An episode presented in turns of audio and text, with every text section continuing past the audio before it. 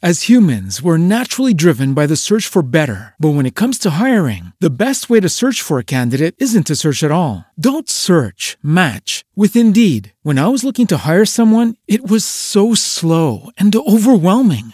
I wish I had used Indeed. If you need to hire, you need Indeed. Indeed is your matching and hiring platform with over 350 million global monthly visitors, according to Indeed data, and a matching engine that helps you find quality candidates fast. Ditch the busy work. Use Indeed for scheduling, screening, and messaging so you can connect with candidates faster. And Indeed doesn't just help you hire faster. 93% of employers agree Indeed delivers the highest quality matches compared to other job sites, according to a recent Indeed survey. And listeners of this show will get a $75 sponsored job credit to get your jobs more visibility at Indeed.com slash podcast. That's Indeed.com slash podcast. Terms and conditions apply.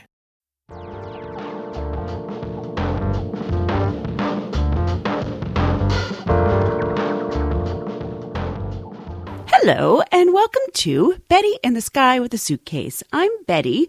I'm a flight attendant for a major airline, and I bring you stories from the airplane, from the flight attendants and pilots, and from traveling around the world. This episode is called Power Struggles because on the airplane, like anywhere else, you can have some standoffs you know, some tugs of war between different groups of people, between the passengers and the flight attendants, between the captain and the co captain. And on paper, that might not sound like those would be funny stories, but you may just be surprised. And at the end of the episode, I'm going to tell you about a showdown I have with passengers on a regular basis on the airplane. okay, let's get started with our first power struggle.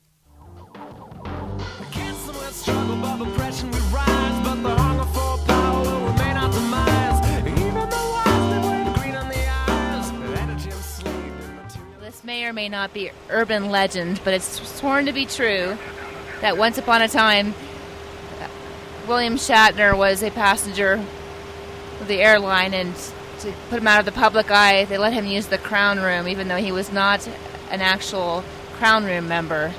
Uh, in a subsequent visit to the airport, he thought he would avail himself of the crown room once again, but was not let past by the crown room agent. When he tried to tell her who he was, and he said, you know, she said, but I'm, but I'm William Shatner, and she looked at him blankly, and he said, you know, Captain Kirk. She said, I don't care if you are an airline pilot. You're not a crown member. You're not getting in here.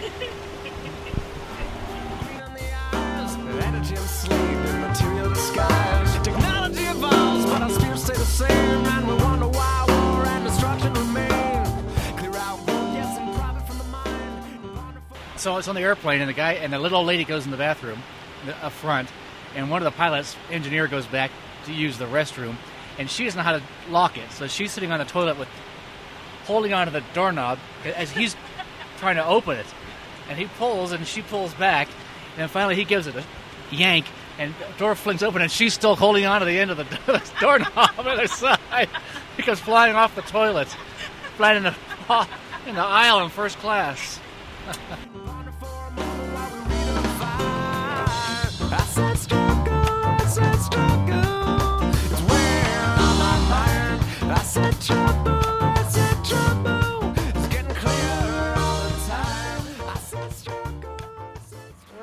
Takeoff and we're just climbing like a bat. out of we're just climb. We're very very steep, and the gal in the front row said, "I want some wine," and the flight attendant said, sitting next to me said, "You know, ma'am, it's really really steep. We're, really climbing climbing pretty heavily, and it's and it's kind of not the time to get you some wine." She said, "I want some wine."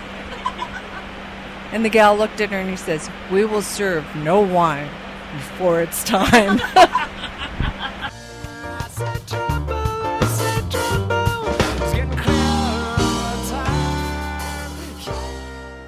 Apparently, there were two aircrafts approaching a city, and the tower was contacted bo- by both aircrafts, one American and one United. and the American pilot had a date, so he wanted to get in first, but as it turned out, both were kind of shy as the tower asked them, "What? Who wants to come in first? You're both equally distanced from the uh, airport, so who wants to come in?" Well, neither wanted to say, "I want to come in first. So the American pilot spoke up very nonchalant and said, uh, "American, you go ahead and take it." And the United pilot knew at that moment he had been had.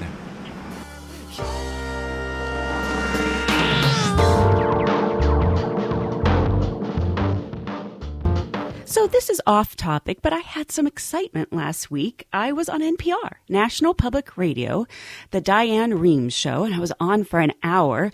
That show has 1.6 million listeners. We're talking big time, not like my little podcast here.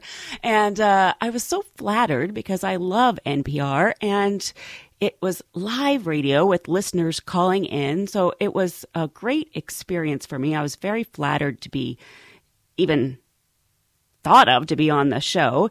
And I'll put a link on my site. It is, uh, the show is a little more serious in nature. It's about femininity in flight. A Harvard uh, professor has written a book on the history of flight attendants. So she is not a flight attendant. So I'm guessing the reason why they wanted me on the show is to actually have a real flight attendant so people could ask questions. And, uh, boy, I'll tell you live radio that'll that'll keep you on your toes. I actually had a sweat going. But you know it was a great experience. And if anybody wants to listen i'll put a link on my site. Okay let's get back to our power struggles.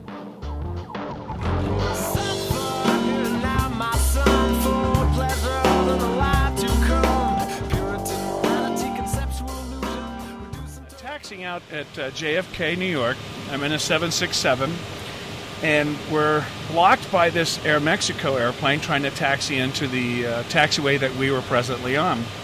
So we're talking to the ground controller, and he says, Well, the Air Mexico won't talk to us, and we can't get out, and they can't get in. So I said, What should we do? He goes, Well, sounds like we have a true Mexican standoff.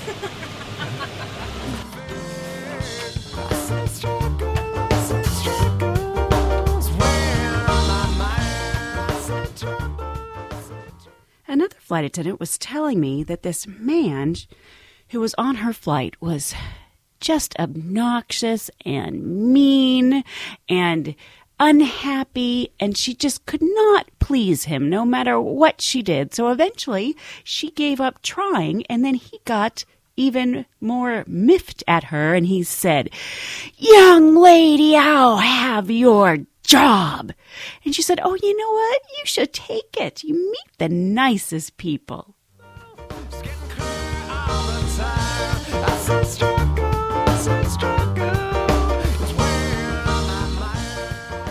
This happened back when I was a second officer on a 727, brand new second officer, learning how to make uh, passenger address announcements. And uh, we were going across the country one day, and I'm pointing out things on the right hand side of the aircraft, you know, like let's say Mount St. Helens and then uh, Mount Rainier on the left, and we'll be getting in at this time, and the weather's going to be like this, and then as we get closer to LA, I probably pointed out Lake Tahoe and someplace else, and all the way along the road. We get down on the ground, land in LA, standing in the doorway saying goodbye to everybody. Everybody's getting off the airplane. I'm saying goodnight, goodbye, thank you for flying. And I said, uh, I saw these two little old gray haired, blue haired ladies coming down the aisle, and the first one comes up to me and she says in her shaky little voice, she says, "Oh, I just en- enjoyed your commentary so much. It's so interesting having all those things pointed out to me, and I was uh, I was glad to know when we were going to get in and all that." And then she starts walking off, and her traveling companion comes up right behind her and says, "I just wish you'd just shut up." I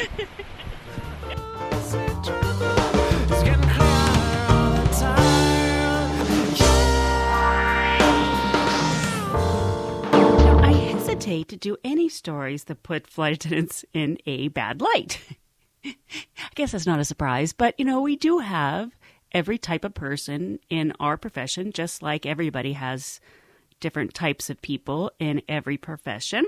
And this particular flight, this trip, I was on like a three day trip. but on the first day, we were didn't have many people in coach, but we were full in first class, and we had um, two flight attendants who, let's just say, aren't go getters. I don't want to say they're lazy, but they tend to be on that side of the work ethic. And I went back and said something to them as they were relaxing, as we were like frantically doing this major service in first class. And I'm like, you know, it would be nice if one of you came up to help. And that didn't make me very popular with those two, to say the least. Um, I was definitely on their bad side, and I felt it the next day. And then on the third day, which is the last day of our trip, we're landing in Los Angeles, and they seemed to be very. They were definitely in on a conspiracy. I could tell something was up. I didn't know what it was, but I kind of thought I was in for it. And what had happened and this goes also it reinforces my feelings about this these particular flight attendants um, from earlier. Sometimes flight attendants, and I don't like to do it, sometimes flight attendants like to keep the last row of seats in coach open so you can sit because our jump seats aren't very comfortable. Lots of times we sit on like trash carts in the galley. Um, but I, I tend to not like to do that because I sort of feel like then passengers don't feel like they can ask us for something when we're sitting in a passenger seat. Anyway, that's just my own personal thing. And these flight attendants had um, put the tray tables down in the last row of seats so to keep other passengers from going to sit there. But you know, they're not the flight attendant seats, and the passengers do pay to sit there. And like I said, I, I, I don't like to sit there, but a lot of flight attendants do, and I'm not saying there's anything wrong with that. But this couple, a young guy and girl, while we were doing the service, came and put the tray tables up and laid down and went to sleep. And you know, they have every right to do that. But apparently, these two flight attendants, who I wasn't that crazy about, were very angry at the passengers for what they felt like was taking their row. So, as we're deplaning, those two flight attendants who were in the back come running up, giggling, and they're getting off the plane, and, and all the passengers hadn't even been off yet. And I was thinking, what is going on? And then there's this couple in the last row, and they said, uh, Our shoes are gone. I was like, Excuse me? And they said, Our shoes are gone. We can't find our shoes. And I was thinking, Oh my goodness. To get back at the passengers for supposedly taking their row, they hid their shoes and left me to deal with it because they were angry with me because I called them lazy. I was thinking, oh my goodness, how old are we that I'm dealing with this? And, you know, the passengers could have been a lot more upset. I don't think they understood that the flight attendants took their shoes. I really thought they lost their shoes. But while they were sleeping, the flight attendants took their shoes, and I started searching the airplane looking for shoes, and I finally found them in a trash bag in the galley. Every once in a while, you get just a crazy day at work.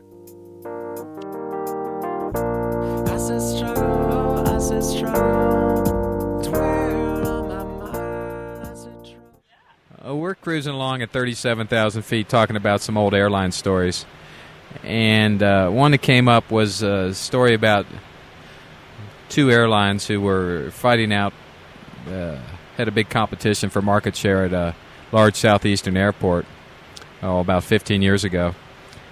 And these two airplanes were taxiing out for takeoff, and uh, the uh, blue tail airplane was second in line for takeoff, and the red tail airplane was first in line.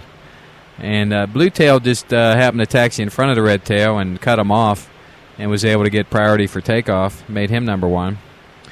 Well, the red tail didn't take too kindly to that, so the captain is. Uh, thought, well, what can we do to him to uh, teach him a lesson? So as the blue tail airplane was rolling down the runway for takeoff, the red tail airplane sounded his fire warning siren, and he uh, caused it to be heard on the radio. He put his microphone up to the siren, and it sounded like the uh, red tail airplane had an engine on fire. So they had to abort their takeoff and stop and uh, taxi off and call the fire trucks out and they realized nothing was on fire after all, and there went uh, Red Tail airplane taking off, number one after all. He got him. He got him.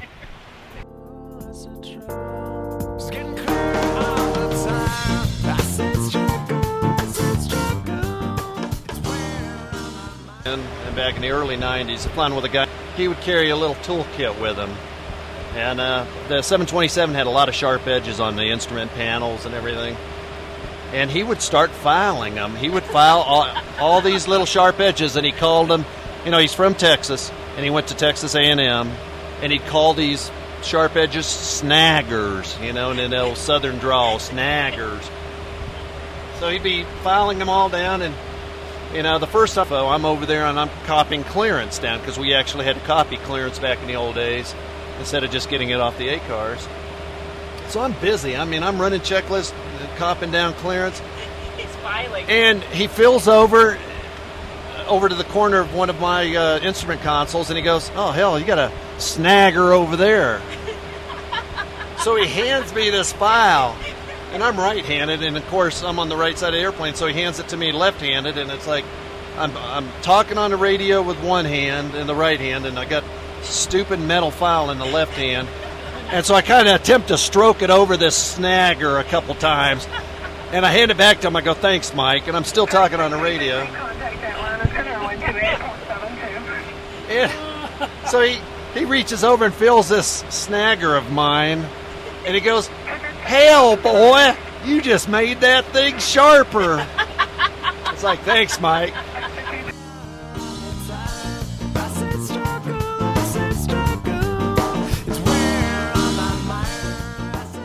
don't like to tell stories that put flight attendants in a bad light, so I certainly am not that hip on telling a story that puts me as a flight attendant in a bad light. And this one might be of that persuasion, but you can decide. So I am tall. I'm five eight, but everybody thinks I'm taller than that, so I call myself a tall five eight. And on the airplane with a trash cart, and the trash carts are tall also, it it's difficult for me to bend over, especially to try to get trash from a passenger at a window seat. You know, it's it's not easy. So it's much nicer for me if the passenger will sort of lift up their trash so I can take it from them. And I don't feel like it's a big thing to ask for them to lift it up, you know. So I will say trash or or can I take that from you? And most people will happily hand it to you, but there are, are some that, you know, I don't know if they're they're probably not trying deliberately to be mean, but they they expect you to bend over and pick it up. Well, on a long day, you know, three flights a day and 300 passengers, if I bent over all that time, I don't think my back could take it. So I I do things to politely get them to hand me their trash. You know, I'll say, "Can I take that for you?" And if they don't lift it up, I'll, I'll take the next person, the next person on the other side, and usually then they'll they'll see everybody else lift it up, so they'll lift it up, so it's not a problem. But there are some passengers, and who knows why, uh, it, it becomes a bit of a issue, and I look at it like a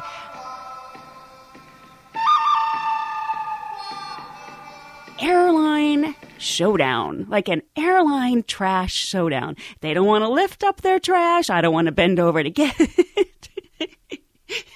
but what they don't realize is it's a showdown that they can't win because I'll just move the cart and sure enough, they start waving and handing you trash. and then there's some passengers. This is the ones, you know, lots of times I will bend down and get it, but there are sometimes, especially if they have that attitude, you know, it has something to do with being a public servant that they'll, they'll give that little wave of a hand that I don't think anybody likes, sort of, you know, like take it away, uh, you know, and they expect you to bend over and get it. So sometimes that's really when I don't want to bend over. So that's when I do the airline showdown that I always win.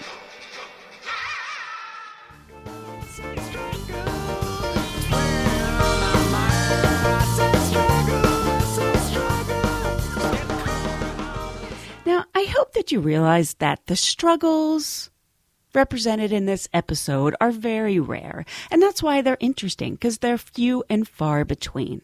So I think that's about it for this episode of Betty in the Sky with a Suitcase. I hope you'll join me again next time so we can travel the world together. And I hope that your life is relatively struggle free. Thanks. Bye.